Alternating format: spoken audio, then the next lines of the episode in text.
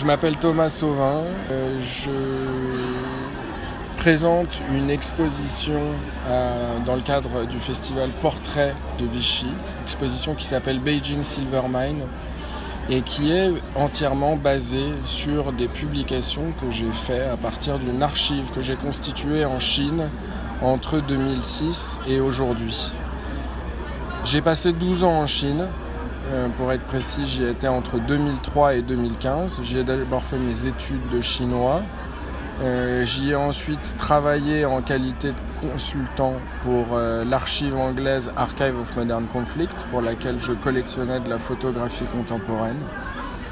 Et j'ai à un moment éprouvé le besoin de collectionner de la photographie vernaculaire, de la photographie anonyme, des choses oubliées, parfois plus légères, plus mystérieuses. Ce qui m'a amené à passer beaucoup de temps dans les marchés aux antiquités en Chine. Je me suis mis à acheter des albums photos, des boîtes de vieux tirages. Et j'ai constaté que tous ces tirages étaient des tirages argentiques, donc provenaient nécessairement de négatifs. En revanche, je ne trouvais jamais de négatif, ce qui était assez intriguant.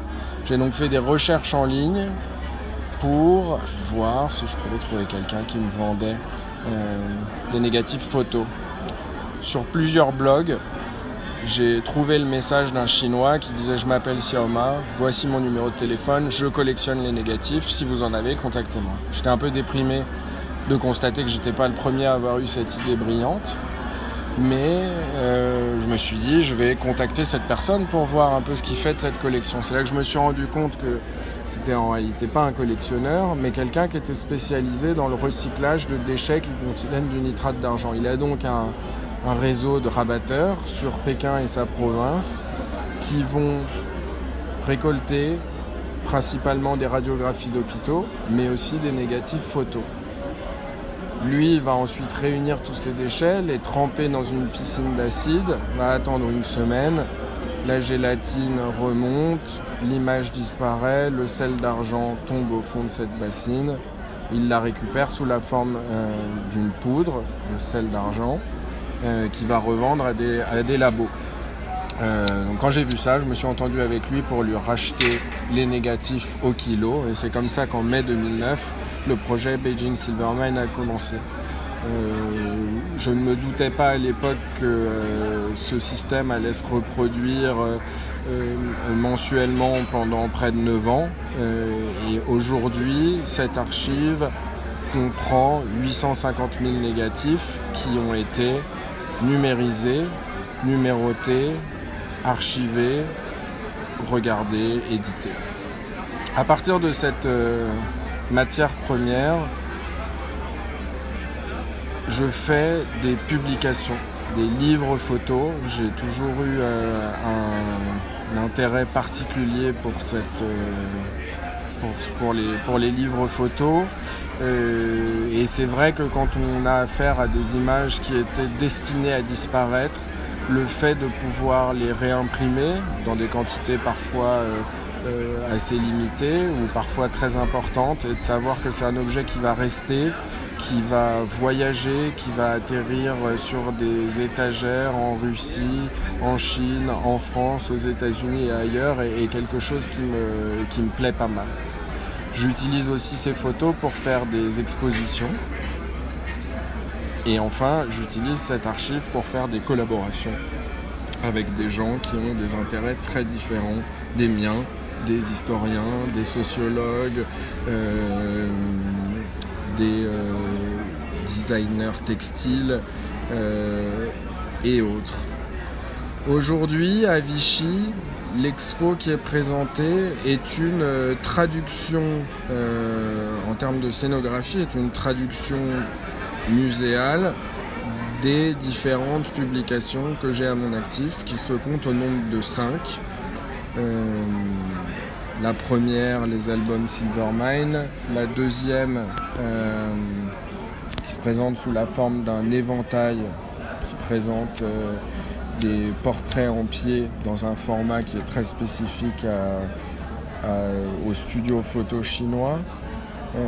Une publication qui a été faite en collaboration avec Eric Kessels qui s'appelle Mi TV, où on voit 8 photos d'une grand-mère posant à côté de son téléviseur, Rien ne change, ni le téléviseur, ni sa coupe de cheveux, ni son expression, ni son petit doigt sur la commode.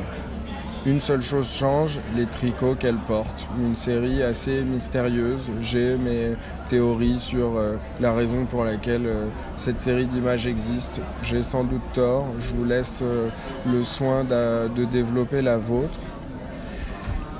Une quatrième publication qui s'appelle « Until Death Do Us Part », jusqu'à ce que la mort nous sépare, et qui se concentre sur le rôle que la cigarette joue dans le mariage chinois.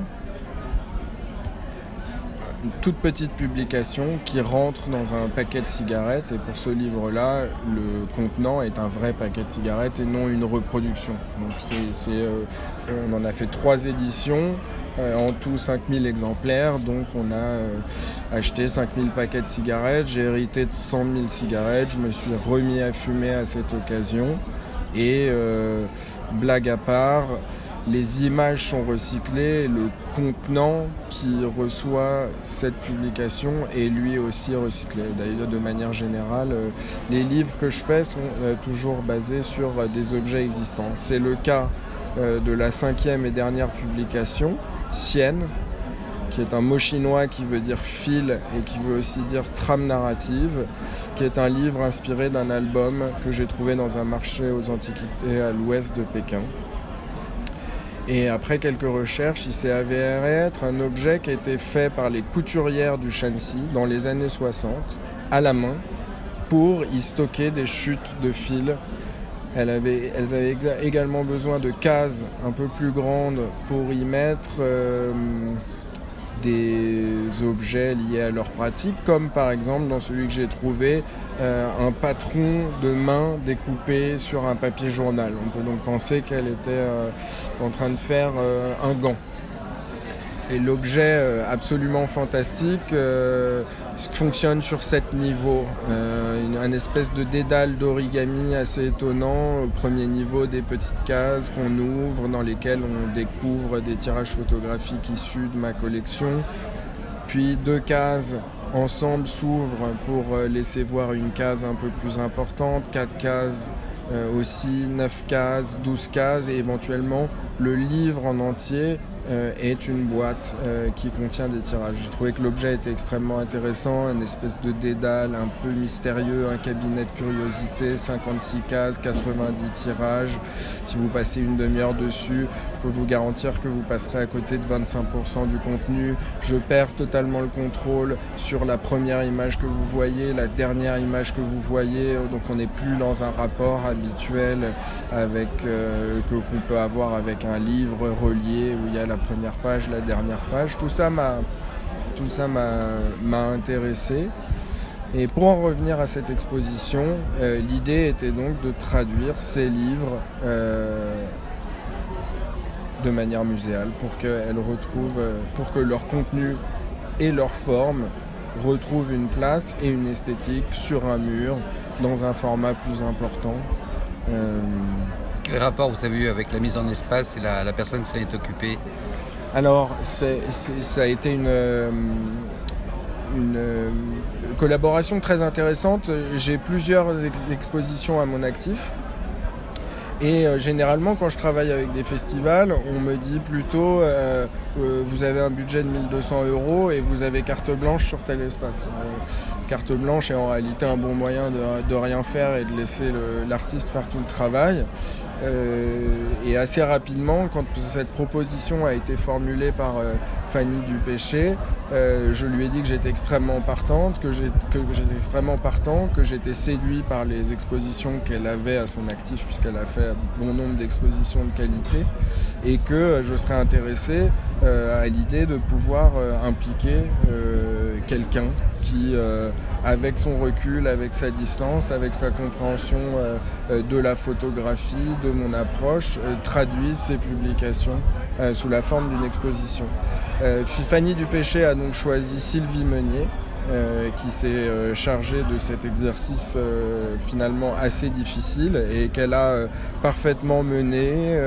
On a beaucoup échangé sur les différentes possibilités et moi, bien évidemment, étant celui qui a demandé ça, j'ai aussi pris mes distances et je lui ai laissé la liberté nécessaire pour faire ce qu'elle avait à faire, et j'ai été vraiment entièrement séduit par ses propositions, par ses idées, par la façon dont elle a rythmé cette exposition avec des grandes bandes, la façon dont elle a toujours réussi à faire référence aux publications sans utiliser à chaque fois les mêmes méthodes. Et donc en ce sens-là, je pense qu'on peut parler d'une véritable collaboration, ce qui généralement est plutôt inhabituel dans le cadre d'un festival. Vous réparez quelque part l'histoire de la Chine, pourquoi et dans quel lien finalement ? Après avoir passé pas mal d'années en Chine, et après avoir collectionné beaucoup de choses là-bas, après avoir rencontré beaucoup de photographes contemporains chinois, beaucoup de photojournalistes étrangers, j'ai constaté que les gens avaient un rapport assez passionnel avec ce pays. Passionnel dans ses extrêmes, ceux qui l'adorent, ceux qui l'aiment, ceux qui l'encensent, et qui vont avoir une certaine obsession pour les arts martiaux, la culture du thé, les personnes âgées qui pratiquent le tai chi chuan dans les parcs le matin, les montagnes mystiques. Et puis un rapport passionné aussi chez ceux qui le détestent et qui vont avoir leurs obsessions, c'est-à-dire la pollution, la destruction, la corruption, Ai Weiwei et le Tibet. Et c'est vrai que les 12 ans que j'ai passés là-bas, les rencontres que j'ai faites, les amis chinois que je me suis fait, la compréhension que j'ai de la Chine et des Chinois ne correspondait vraiment pas à cette espèce d'approche très extrême dont j'étais témoin. Et finalement, le fait d'accéder à cette archive anonyme de négatifs pris par des Chinois de tous les jours, qui retrace méthodiquement la vie des Chinois entre 1985 et 2005, ce qui est concrètement l'histoire de l'argentique populaire en Chine, 85 étant la date à laquelle le médium est devenu accessible au commun des mortels et 2005 la date à laquelle le numérique a pris le dessus. Et donc ces images de Chinois de tous les jours correspondaient finalement beaucoup plus à l'image et aux gens que j'ai pu découvrir dans mes 12 ans là-bas. Et donc j'ai trouvé qu'il était intéressant de les montrer, d'une part à l'extérieur de la Chine, pour montrer un visage un peu différent, un visage qui n'a pas beaucoup été exporté en Occident, un visage dans lequel on découvre les Chinois sous un angle beaucoup plus humain. Et aussi, bien évidemment, de les exposer en Chine, où là, l'effet n'est pas le même, puisque le but n'est pas de les convaincre qu'ils sont plus humains, mais où des réactions m'ont poussé à continuer quand elles ont tendu à montrer que les Chinois étaient sensibles au fait de voir qu'ils avaient écrit eux-mêmes une partie de leur histoire. Et généralement, l'écriture de l'histoire en Chine est plutôt un exercice qui est dédié au département de la communication, comme on l'appelle respectueusement.